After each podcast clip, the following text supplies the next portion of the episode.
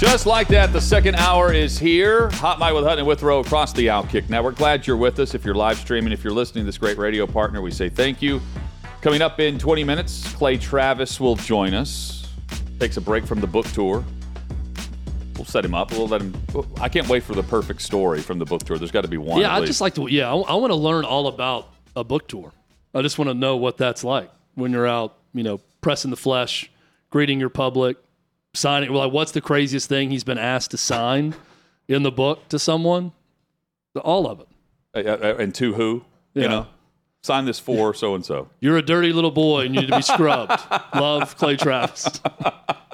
Has that been a request from anyone? Has anyone asked him to sign his Jonathan Hutton the book? Uh, uh, doubtful. We'll get into that. Doubtful. I, Case of mistaken identity. I could sit down at a, a local bookstore though, and potentially sit in for Clay if he's tired.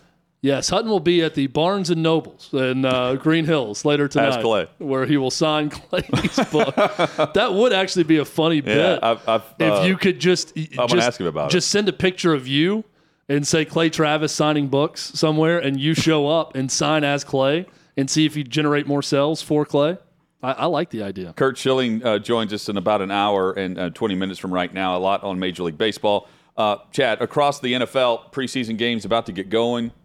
Uh, the hurry up and wait aspect of the NFL regular season is here. And as you look across the top storylines, there are plenty at certain positions.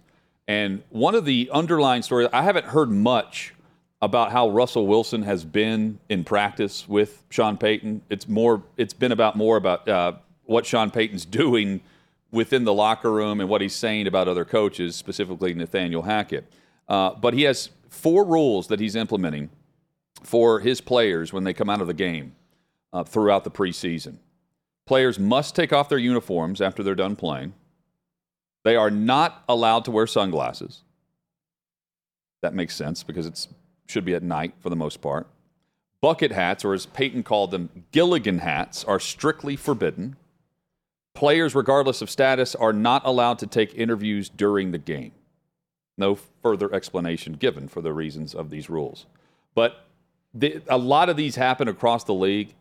I guarantee you, all of these happened last season with Nathaniel Hackett.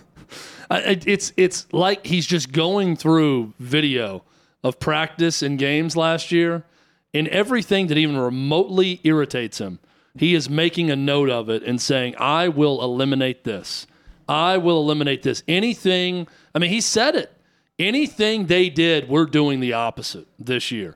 If I see dudes with Gilligan hats, as he calls it, on the sideline, those Gilligan hats can GTFO. If I see a dude that's got his jersey untucked and looks disheveled, well, we're going to eliminate that by getting the jerseys off of them the moment they're playing. And we're going to put a ball cap turned right side up, not backwards, on these guys. It, it really is just opposite day. It is whatever Nathaniel Hackett would do, whatever decision he would make, whatever he would allow, I will not allow. If he made this decision, we're doing the exact opposite. I, I think it's it's both psychological and exactly who Sean Payton is. There's also a, a solid chance Sean Payton is just the opposite of Nathaniel Hackett as a coach. We'll get into it a little bit later. I watched all of the first episode of Hard Knocks. Um, my opinion of Nathaniel Hackett has changed a bit, having watched episode one of this. But my opinion of Nathaniel Hackett as Broncos coach has not changed at all. It, it was a terrible season. Well, let, us jump into it because it ties in with Hackett from last night. I, I watched it as well. Um, he was known as being kind of the not the butt of the joke, but he he was the jokester. He was the he was the rah rah guy in the locker room from the from the coaching staff perspective, and uh, known for being the hype man, so to speak, in Green Bay and everywhere he's been, Jacksonville and other spots. Is that the perception you got based on the games and things they're playing with Rodgers post practice? Yeah, he's got a big personality. He was Oh, he's loud. He was Yeah. funny. Uh, he was getting on guys. You know, he's getting frustrated. But he and Rodgers do have. I joked that they're ping pong buddies. You know that Rodgers just really took to him. That but tracks. Rodgers uh, talking about it, talking about him also says when he got the job, and I think he said 2018, That sounds right. 20, 2017 or 2018, whatever it was, in Green Bay, maybe 2019, that that first summer, you know, he's hitting me up three or four times to just chat and texting me, and I'm thinking, who is this guy? And he said, then the more you get to know him, the more you like him, and their personalities really mesh. Now Rodgers gives it back to him also. You Yeah. know, they're in practice and he's like, Why are you calling that? What are you saying about this hitch right here? It's not open or this. And they're kind of cussing back and forth at each other. So I, I don't look at it as a with those two, and this is this is the case with a lot of big time quarterbacks in the league. It is not a I'm your boss. You know, you will do as I say, coach to quarterback relationship. It's a partnership. They seem like two buddies that like to joke around and both are very competitive and both can get frustrated and yell at the other and it's going to be fine right after they speak their piece and they can move move forward. It's not a he's the coach and you're the player type thing. It's No. it's a partnership with those two. This is it, Hard Knocks. It, it it's more HBO Hard Knocks, Aaron Rodgers than it is HBO Hard Knocks New York Jets. That was clear in the first episode. Where's all this non, non uh, the the cooperation thrown out the window from the Jets' perspective too? Yeah, I thought they, this was fine. They It- cooperated fine. Yeah, and it's NFL Films there on site. It's not HBO crew. I mean, HBO's paying for the rights to air it. Um, the only thing they weren't cooperative on was anyone speaking to Liev Schreiber other than Aaron? Rodgers, which was hilarious. And I thought Schreiber was funny. And he even joked, oh, by the way, I wanted to drive over because he lives in New York City, but HBO thought it'd be funnier if I came in on a helicopter where he broke the fourth wall. But Aaron Rodgers going to every teammate, hey, go talk to him, man. That's Liev Schreiber. He's the narrator. He's the voice of God. And everyone's like, no, I'm, I'm good. And I'm he doesn't. fine." He doesn't sound the same. Uh, No, he does sound different. Yes. I watched Ray Donovan, a show he was on for many seasons. He's got a Boston accent on the show, but when you hear him on that show, then hear that. I, it took me a while to match it up that it's the same person. He's doing something to his voice. I feel like when he narrates, like it is a deeper version of his natural He voice just go straight bass. that he's doing when he's reading the narration of it. And he's cool talking about it too because I don't do anything. They write it all out for me. I go into a studio and, and read it, and then it comes out on the show and looks and sounds great. I love the first episode of it. And I also think Aaron Rodgers is the best personality at quarterback I've ever seen on this show.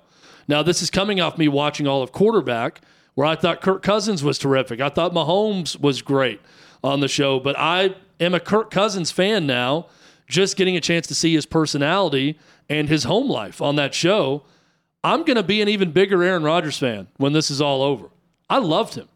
And every single Jets teammate would not even knowing they're on camera at times, talking to someone on the sideline, talking about Rodgers, and he's great. He's an awesome dude. Great personality. Loves cutting up with everyone. This is scoring a lot of points for Aaron Rodgers so far if you've watched this first episode. But you're right, Hutton. It is Hard Knocks Aaron Rodgers and not necessarily featuring, Hard Knocks Jets. featuring Garrett Wilson and Sauce Gardner, Yeah. Who are superstars. And Garrett Wilson was cool too. And and Sauce Gardner, we know, has a big personality. But I Hackett, I like him having watched this. I, I, I see it, I'm like, okay, I get it. I get why players like him. I get why guys defended him. yeah, Like, he seems like a likable dude. And how about the hilarious moment where they're playing the, the throwing game toss. where they're you trying to hit the pylon and they say something based off the movie BASEketball to a psych out, just saying something silly or anything to throw the person off right as they throw it. And Aaron Rodgers said Sean Payton softly to Nathaniel Hackett as he threw the ball. Really well done. I'm a big fan. uh, Derek Carr could break an NFL record that he doesn't want to top the list with, but it also shows longevity and the fact that he left the Raiders, I guess. So we've got 32 teams. No quarterback has ever lost to all 32. And no quarterback has ever lost to 31 different teams. That could change this year because Carr has never lost to the Panthers. He's certainly playing them twice with the Saints. Next year is when they're scheduled to play the Raiders, and that could be all 32. But I, I'm intrigued to see if he can revitalize what everyone feels like he could be.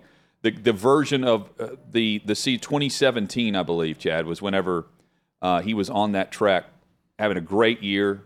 Uh, Mariota having a great year the same exact time and the same day on that Sunday right before Christmas um, is whenever they broke their leg.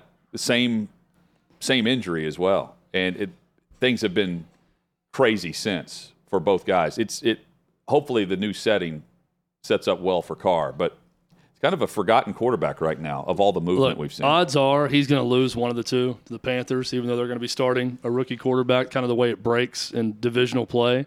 And he'll be the first ever guy to lose to 31 of the 32 teams. I love Jeopardy answer facts hmm. like this.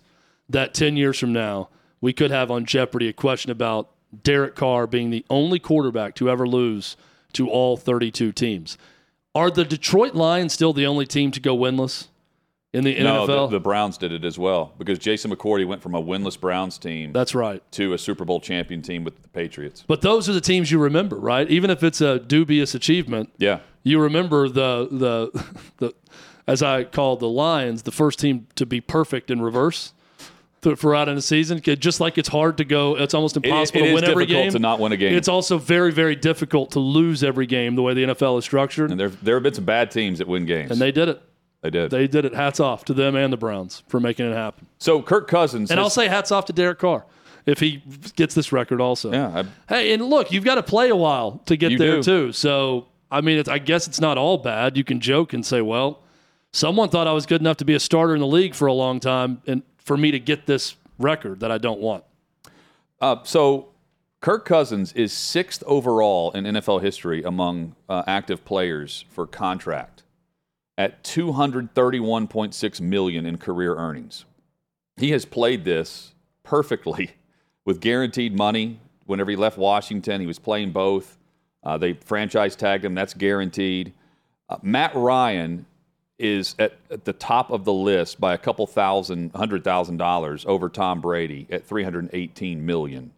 Uh, Brady played 23 seasons, 24 seasons, and Matt Ryan played 16 or 17, I believe. So there's a big gap there. But Ryan also got the guaranteed money. But Cousins, Which is criminal, by the way. oh yeah, yeah. Matt Ryan's ahead of Tom Brady on that list. well, by well, but probably based on a pay cut that he took to. oh, it's all based on. Tom Brady restructuring in New England to continue to win. the, at the Super top of the list, you've got uh, Rodgers, Stafford, and Wilson are also uh, there. Um, um, that this was from last year, and now Cousins is back for the final year of his deal. But the owners, uh, the owner of the, the Vikings, is non-committal about bringing him back or not. And I'm thinking, Kirk Cousins as a free agent would be a massive deal for another team, but it would not be followed as a massive free agent pursuit like it probably should be. Um, he's not as bad as people believe him to be, and he's certainly not the top tier, top shelf QB, but you can do a hell of a lot worse than Kirk Cousins. And you put him in an offense that protects him, and you put a top tier receiver in there like Justin Jefferson, things will go okay. You will be uh, at the, the top of your division like they were a year ago with you know a chance to, to run it back with more talent and added talent on defense. I, I like where they sit right now. They're another under the radar team this year for me minnesota Yeah, and he he's a guy that if he becomes a free agent is going to be great for a team that's got a really good supporting cast. Right? If you've got everything in Right. place but your quarterback situation is shaky, I believe that he could elevate that team to uh, an easy playoff type team that could go on a run. But also his history in the playoffs shows us that you can't rely on playoff wins under Kirk Cousins, and he's not someone who's going to take a bad team and make them good based on the way he plays the position, right? If Yeah. it's if it's bad around him and you're in rebuilding mode, he can he can I think win you two more games, but that might get you to 6 and 11 on a bad team. It's not going to be something that just completely transforms the franchise. But I also do not mind the Vikings taking this stance. I think far too often, you know, we coddle the situation a little too much where, boy, there's only one year left on that contract. We better get an extension. We better make something happen, or you hate your quarterback. You're showing you hate Kirk Cousins by being non No, no, you're not. You like Kirk Cousins. That's why he signed to an extension two years ago. That's why he's playing out that extension right now through this season. Kirk Cousins lost his first playoff game last year. Wasn't all his fault but he's got to go and win again and win a playoff game. That's what the Vikings are saying. I got no problem with that. He's earned his money so far. He's made a ton of it. I bet Kirk Cousins doesn't have a big problem with it. Got to go out No. and earn it again, and then if he short, does, short term is what he does yeah, this if this is an NFC Championship game type team, and Kirk Cousins has the year or even close to it that he did last year, guess what's going to happen to Kirk Cousins? They're going to re up him in Minnesota. Yeah, uh, and he's going to finish out his career years. there. And, and he was the first player to get a fully guaranteed contract. Yeah. Three years, eighty-four million. That was 2017 or 2018. Whenever he jumped to Minnesota, and then this year he will play on a, a one-year, 35 million dollar fully guaranteed salary. So he's he's negotiated this every step of the way. Short-term deals. That's if you want a guaranteed contract as a quarterback. The short-term length of the contract is the way teams will allow you to do so. It's not just Cleveland that does it, but Cleveland did it at a very $230 million fully guaranteed five year deal where you effectively made Deshaun Watson an NBA player uh, instead of having your coach and GM reign over the, the franchise. They're now attached solely to whatever the quarterback wants to do. Different with Cousins, who can throw for 4,000 yards, 3,500 yards, and no one even mentions his name. They're talking about Justin Jefferson, who the players voted number two on the best players in the NFL. Players Justin poll. Jefferson also comes out awesome in the quarterback. Oh, uh, good. docu series with with uh, that you could tell they have a good rapport too. He and Cousins. I would hope so. And Cousins also said we're not going to negotiate until March. Is my expectation. He knows the deal. He knows he's on a one year go prove it again, and this time winning the playoffs thing. He's not hiding from it. I love that. I love both sides of this. Go earn it, Kirk. Go on a playoff run. Yep. Improve on that one and two playoff record. Yeah, go win some games. Clay Travis joins us next. His thoughts on Portnoy getting Barstool back under his reign and much more. It'll be fun next.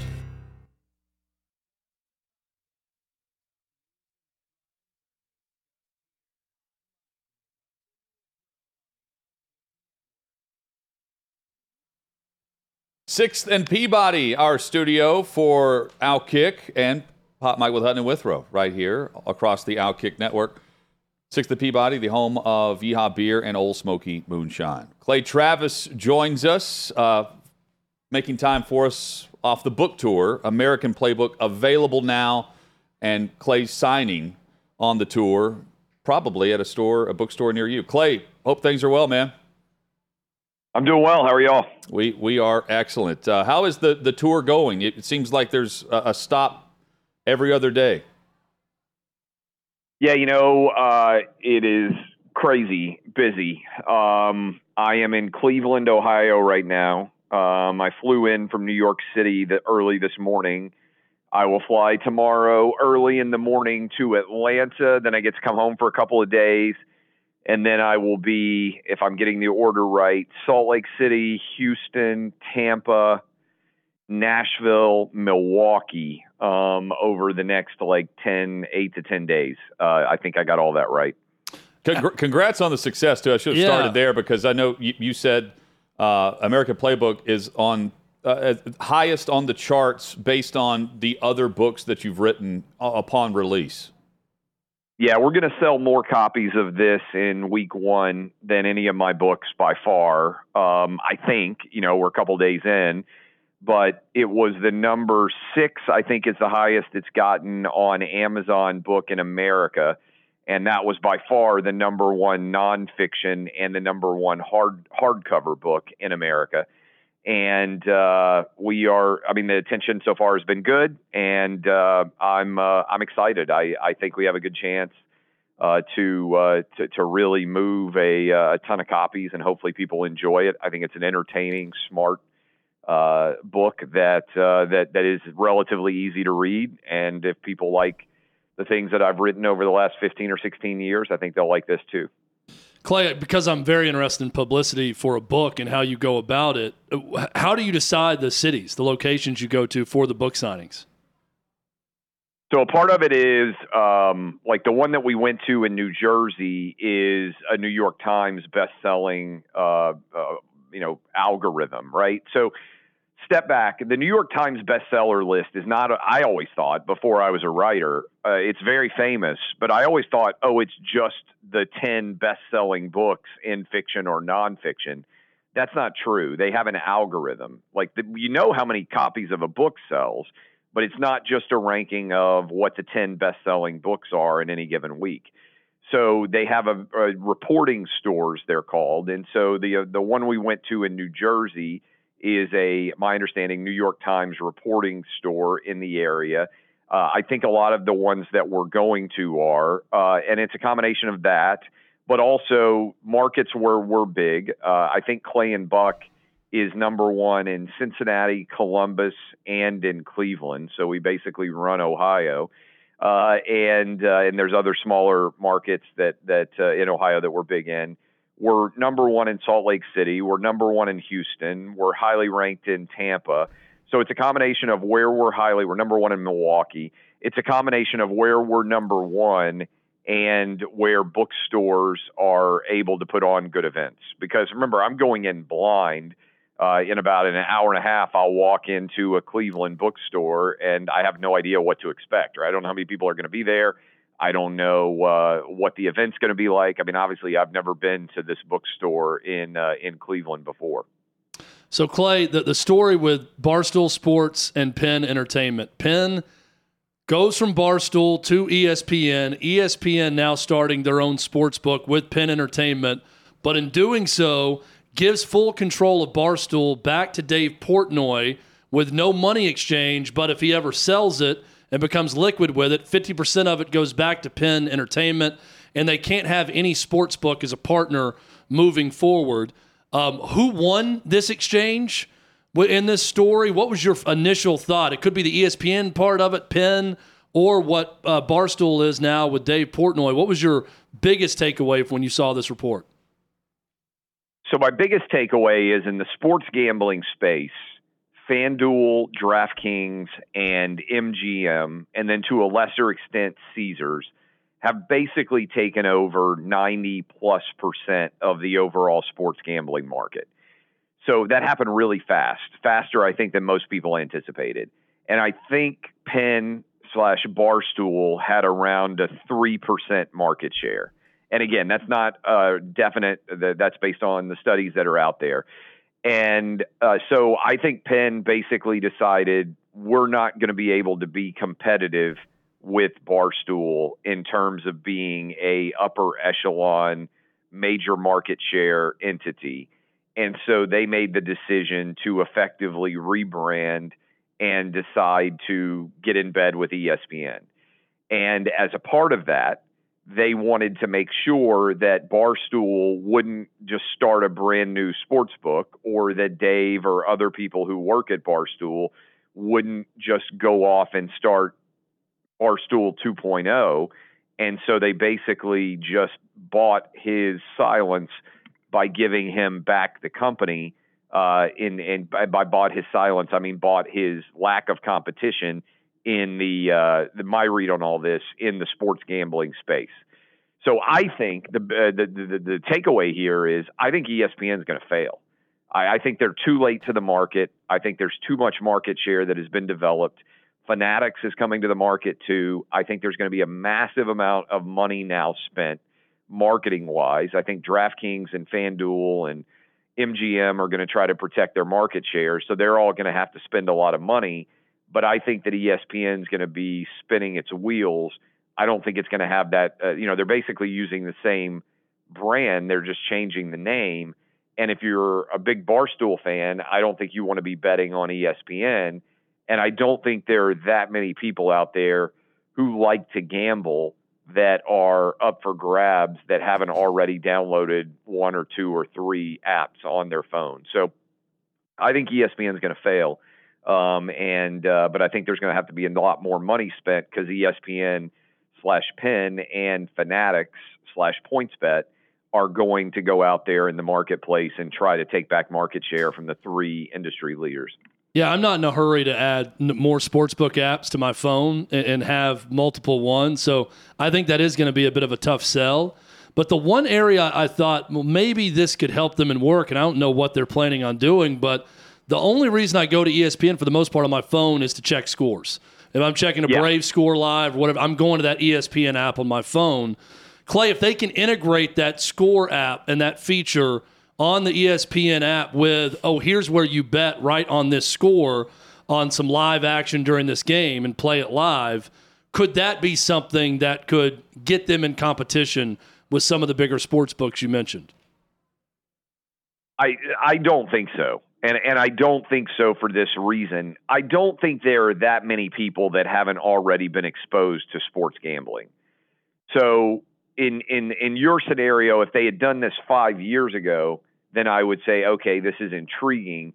But I think most people who are interested in sports gambling have already started to gamble on sports uh, and um, and and already have those other apps on their phone. Uh, because if you did that, if you click and go through, uh, that that's how you would get there. By the way, the other aspect of this that I don't think has been talked about very much is ESPN can still take ads from every other uh, sports book. So it's an interesting spot to be in because the way I think about it is okay, if you're worried about ESPN stealing market share, well, you can spend a ton of money on ESPN programming to ensure that your brand is still in front of as many people as possible when they're consuming ESPN content. It doesn't feel, it feels to me like Penn is throwing a Hail Mary here and ESPN is basically coming to the marketplace late and they're saying, oh, if we can be a major player, we'll take that chance. But otherwise, we're going to take, I think it's a one and a half billion dollar uh, ad buy, basically, a licensing fee, and uh, with 500 million in potential warrants that ESPN could cash in on. I think if if they got to a 20% market share, so I don't think that's going to happen. Clay, got to get your thoughts on the Pac 12 uh, and the collapse uh, of the conference and the next step in determining college football playoff bids moving forward, and how soon you think we see every everything change with college football from the super conference discussion that we've had for years. So I think what's going to happen. Uh, so I was at Dollywood uh, when all this uh, when all this was going down with my kids, but right before they went back to school. Uh, and I think all so that that's this is where I was following Arizona State and Utah and and and uh, and their move to the Big 12 and then Oregon and Washington and and their move. Um, I think where this is all going is uh, they're going to have to redesign, recalibrate how they pick the 12 playoff teams. I think the six AQs are going to get reduced, potentially get eliminated entirely. And uh, uh, a part of me thinks that the Pac-12 uh, will just be officially done. I, I, think there's a decent chance that some of those schools will see what the ACC is interested in taking them, or I think they go to the Mountain West, and the Mountain West tries to make a case that you know they're the new fifth Power Five conference, and so you could get Oregon State, Washington State, Cal, Stanford uh, in that conference, or Cal and Stanford, maybe Oregon, Washington, Oregon State, Washington State, who knows, SMU uh, maybe they decide to go to uh, to the ACC, which I don't think is a great fit. Uh, but uh, but that's what options are out there for the remaining four Pac-12 schools. I'm interested too uh, if if the Mountain West wants to be considered for the autonomous five. Uh, well, we were talking about a 16 team playoff, and we know Sankey and and of course Petitti, but at the time Kevin Warren, they they want more at large bids, not automatic qualifiers. If if there's yeah. a demand for the automatic bid, could you see a scenario where they're like, okay, we'll take your champion, but we're going to move it to 16, and that will allow more Big Ten and SEC schools to get in? Yeah, I don't know if they would expand beyond 12. It's an interesting question. I think they like the idea of giving the top four teams byes, and uh, and and that's why I think probably the most likely outcome is they go to four automatic qualifying byes right? So the SEC, the Big Ten, the Big 12, and the ACC most years would get those automatics. I wish they would just go to 12 and rank the final yes. playoff 12 and the top 12 teams go. And you eliminate any of the uncertainty. There'd be a debate over 12 versus 13 or 14, uh, just like there's a debate over what are we at now, 68 who make the NCAA tournament over 65 and 66 versus 70 and 69. now they're talking 96, yeah. possibly moving and to we'll that. debate that too, yeah. probably. Yeah. So, um, but but I think if they could take the top 12, that would be the best possible outcome. And I, I do think one aspect of this that hasn't been talked about very much is you've really got an interesting move where essentially Fox has half of college football and ESPN has half of college football because now Fox has all the Big Ten. And I know they sub-license some of those games, but let's let's say Fox has all the Big Ten, uh, and then they've got Oregon, Washington, uh, UCLA, and USC. So the four biggest brands on the West Coast, and then ESPN has got the SEC and they've got the ACC, and then the the conference is split. I believe I'm correct in this: the Big 12 and the Mountain West. So ESPN, I'm just curious how game day versus Big Noon, for instance, um, ESPN. This will be the first year, I believe it's this year, maybe it's next year. I can't remember when all these uh, all these rules go into effect. But basically, ESPN has been boxed out of uh, the uh, out of the Midwest and the West Coast, and simultaneously, Fox has been boxed out of mostly the South. And uh, how all that will play when it comes to picking games to go to.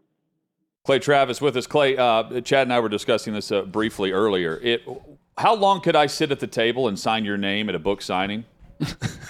I saw that. I did SI ever issue a correction or anything on that article? Not that I'm aware of. No, we haven't seen it. But if I sat down at your book tour, how long do you think I could last before Until someone, someone says this out? isn't Clay. I, I don't know. Um, it's a it's a funny question. I've signed uh, your for name people before. Who don't know.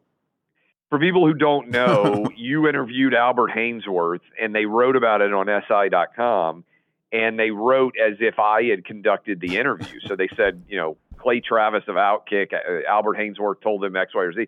I saw this, uh, and uh, and I tweeted it, you know, uh, out, and it's really ridiculous, I guess, if they haven't even corrected it in any way, uh, because they got you and me confused. I don't know if you should be more insulted. I think probably you should, uh, than uh, or or I should be more insulted. No, it's just uh, Clay is I'm Clay is out. Clay is I'm out. just, I I'm would insulted say, for you know, both I'm of you. so on. I'm so insulted, Clay. Uh, I am going to change my Twitter handle to Hutton BGID. yes. Yeah, that every uh, every uh, bearded white guy uh, with brown hair, uh, who's you know roughly our body type, around six feet tall. We're just like it's like we don't even exist as individuals. Eh, We're all one person. You all So, look uh, alike. Clay, yeah, I mean we're we're just twins, evidently. crush it in Cleveland, and uh, we'll catch up soon. All right, appreciate y'all. Thanks, Thanks, a lot. Clay. Coming up, Henry Ruggs sentenced today. We'll discuss the penalty and if it's large enough.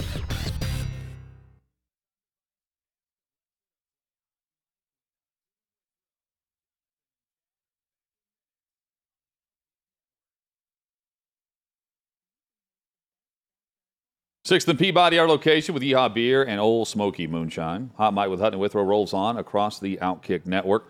Coming up in a matter of minutes, let's get weird with Davey Hudson. Plus, uh, a bit later in the show today, we've got Curt Schilling who will join us.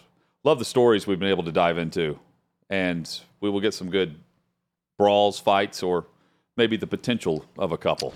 I bet him. we get some broadcast stories out of Curt today Oh, too, sure. both in his time at ESPN, but also interaction with broadcast crews when they're with you all the time during an entire season, right? Based on the Kevin Brown story Yes. with the Orioles. So can't wait for that. Uh, former Raiders receiver and Crimson Tide receiver Henry Ruggs uh, sentenced today, earlier this morning, to three to 10 years in prison for a 2021 uh, drunk driving case. Killed a Las Vegas uh, woman, and her dog was in the car too.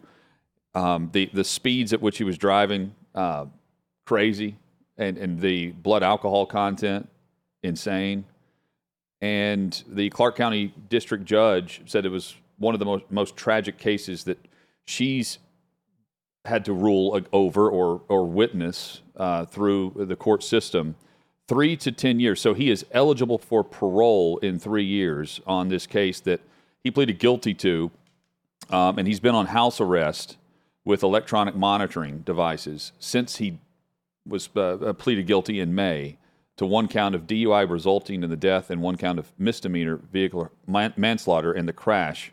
Uh, Tina Tintor was uh, the woman's name who lost her life. Meanwhile, when you see the car, I don't know how he survived this crash with the damage that was done. And now uh, up to 10 years in prison because of that. Yeah, really tragic uh, all the way around. This is a little bit of some uh, closure to it, but obviously no closure for the young woman's family uh, with all of this. So uh, terrible, terrible thing. Uh, Damon Arnette, uh, speaking of Raiders, uh, he a former Raider. Raiders really um, He a bang up job here with this uh, this head, these headlines. he pleaded guilty to uh, assault and drawing a deadly weapon. Uh, but by doing this, uh, he pulled a gun on a valet. Was it because he the, the valet was going to get another car first, and he wanted his car now? I, I re- vaguely remember this uh, with the details there. But he he he pleaded guilty, and it's not uh, jail time. It's not prison time. It's fif- it's 500 hours, 50 hours, 50. I can't read my handwriting. 50 hours of community service, and he pays court costs. But he cannot possess a gun, a firearm, um, moving forward in this. Well, that that's a, a good move. That Yes. last part, um, if you you know you don't you should not possess a firearm if you're going to flash the firearm and threaten someone with it because they don't get your valet your car quick enough at the valet. Um, I, I think on principle you should serve some jail time when you do something this stupid. I don't like that this comes with no jail time at all, based on what happened. This is just r- uh, ridiculous. Well, in in The the thing about someone that you're you're going to flash a gun at someone because they're getting someone else's car before yours.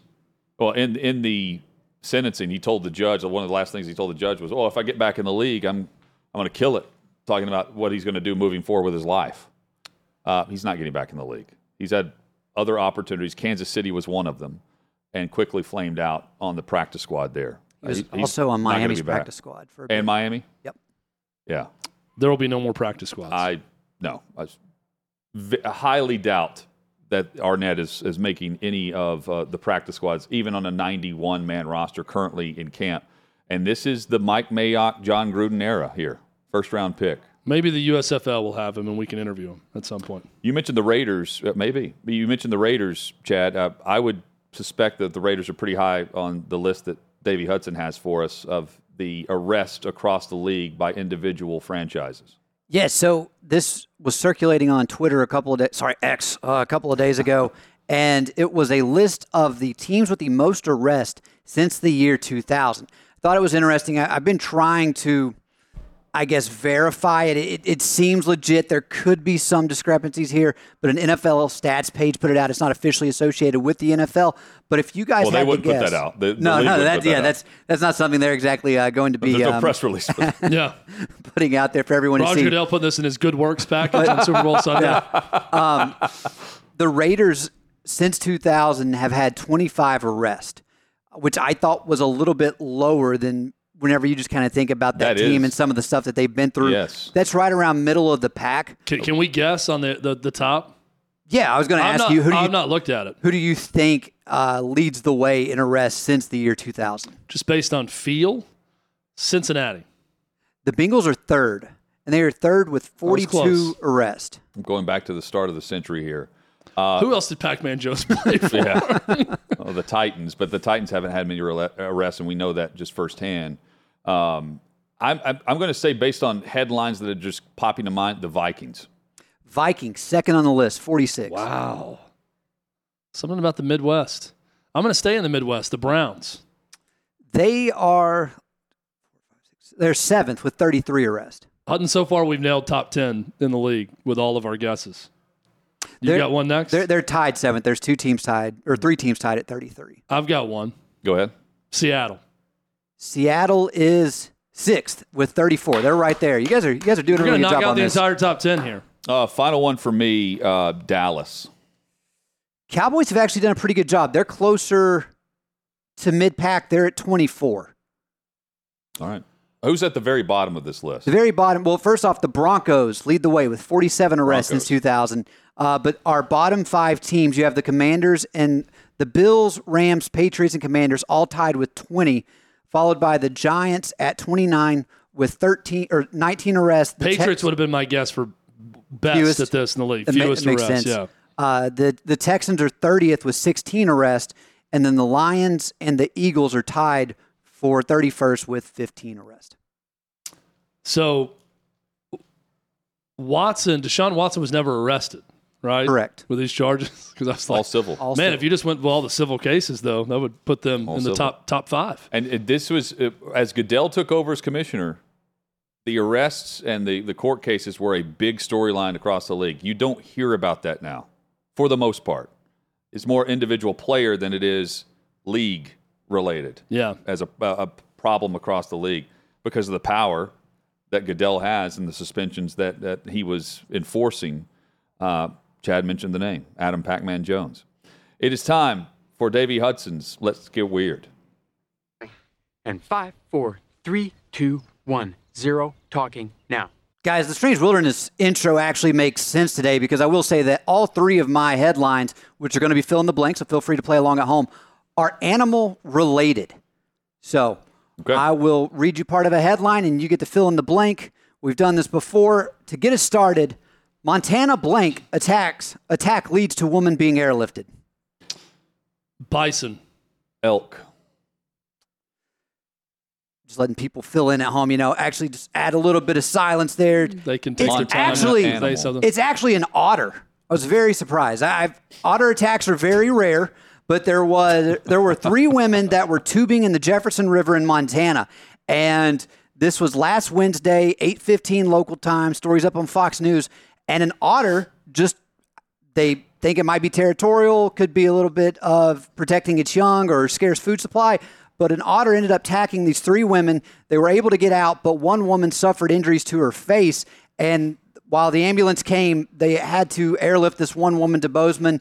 Um, she, she's going to survive, but I'm not exactly sure on the extent of the injuries right now. But yeah, uh, it's the first otter attack I think I've ever reported on. Were these women floating the river? They like inner were, tubes yeah. going down. Yep. Okay, that is a big fear of mine. I don't. I don't know if, how, if you have extensive floating on a river. I've done it a few Uh, times. Yeah, but not I, worried I, about I otters, though. kayak. I don't worry about otters, but I kayak and I you know get on the inner tube. Kayak's not as much because you're kind of you know protected inside the kayak for the most part. But like the snake, I hate snakes, Oh, but the the snake, snake, yeah. crossing and the fact that like you're just going right for it and you can't avoid it as the water takes you into it. I don't like the thought of that. But in a kayak, at least I feel like I've got my oar where I could smack it if something, you know, a, a snake tried to get crazy or an otter in this case. I mean, e- everyone's had the thought of like, oh, I wonder, you know, is it going to be like for me? I think I'm dying of cancer or heart failure, uh, one of the two. Can you imagine like knowing that you know on the- the afterlife? Oh, I just died by an otter attack. Well, An otter killed me. yeah, the, the- one thing I Because did it want to feels say. like it feels like a stupidity death. Luckily, You know, she survived. But like if we're alive at this point in our lives, it's because we're like the top twenty percent of smarts. I think like you only survive on try to common sense and smarts. Like if you die from an otter attack, I'm gonna blame the human. Yeah, we're not trying to pet the buffalo. It's usually because a human was being stupid. I, I did want to say I just I know it's lower lower down the list, but for my fact of the day, I'll just go ahead and tell you there's the difference between a river otter and a sea otter. A lot of people don't realize that. They just you uh, you look at a sea otter, they're about three times as big as a river otter, and they usually have a white face.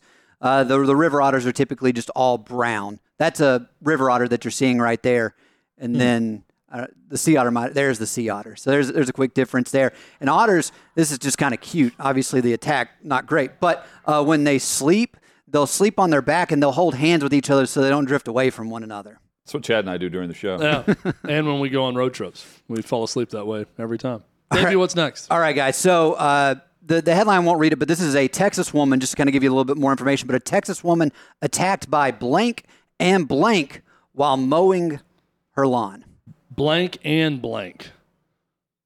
Whew. I'm gonna say a skunk and an armadillo. I'm going to say uh, birds and bees. birds and bees all right well uh, you get partial credit hut with the bird I like I like Hutton's Oh, this is It this was- is Chad's nightmare. It was a snake and a hawk. Oh, oh, now, this this poor woman. what did this uh, woman do to deserve this? Yes, so Miss Peggy Jones, Did she um, smite God? she was mowing on her tractor the new Job. down in Texas, and what had happened was a hawk had dropped a Joba. snake. The snake landed on her arm, started to coil around her, basically constricting on her arm, and then the hawk, which had dropped it moments before, then comes down and starts trying to get the snake off of her arm. Um, I, I will ask you guys. I have a picture of her arm. It is graphic, so if you don't want to see it, we won't show it. Um, but uh, I don't wanna see it. You don't want to? Okay. I don't want to hear any more about this story either. This is nightmare. fuel. Well, it, it just I, I say this is a lucky Snake woman. and hawk I want attack at the it. same I'll, time. I'll see it during the break with you. They haven't confirmed You can show it, I just won't if look. the snake was venomous, but she did not get bit by the snake. Her, her arm obviously was bruised from it coiling around her and constricting, but she the the scratches from the hawk were very bad. Uh, her husband Wendell, fortunately Wendell was close by, and when she came, they got in their Dodge Ram and went to the uh, to the and Wendell. hospital. Yes, but they could not find that the snake had bit her, but she did have scratches on her glasses where the, st- the snake ended up striking. And she said that you could see the venom on the glasses. Obviously, did, or fortunately, it didn't make contact with her. But um, that you talk about like dodging a bullet. Now, apparently, she was uh, bit by a venomous snake a couple years prior to this, made full recovery. But uh, Peggy, man, she's had she had a rough go at it lately. I would do the high pitched wailing saying why over and over like Tonya Harding when she got attacked by the, the Jeff Gillooly. Yes. Or sorry, Nancy Kerrigan Nancy when she got Kerrigan. attacked. Tonya Harding do, paying for the attack. Nancy Kerrigan. The Kerr- why over and over. Tonya that- Harding was like Wendell in I, this. I just would watching. sound like Nancy Kerrigan if I got attacked by a snake and a hawk simultaneously.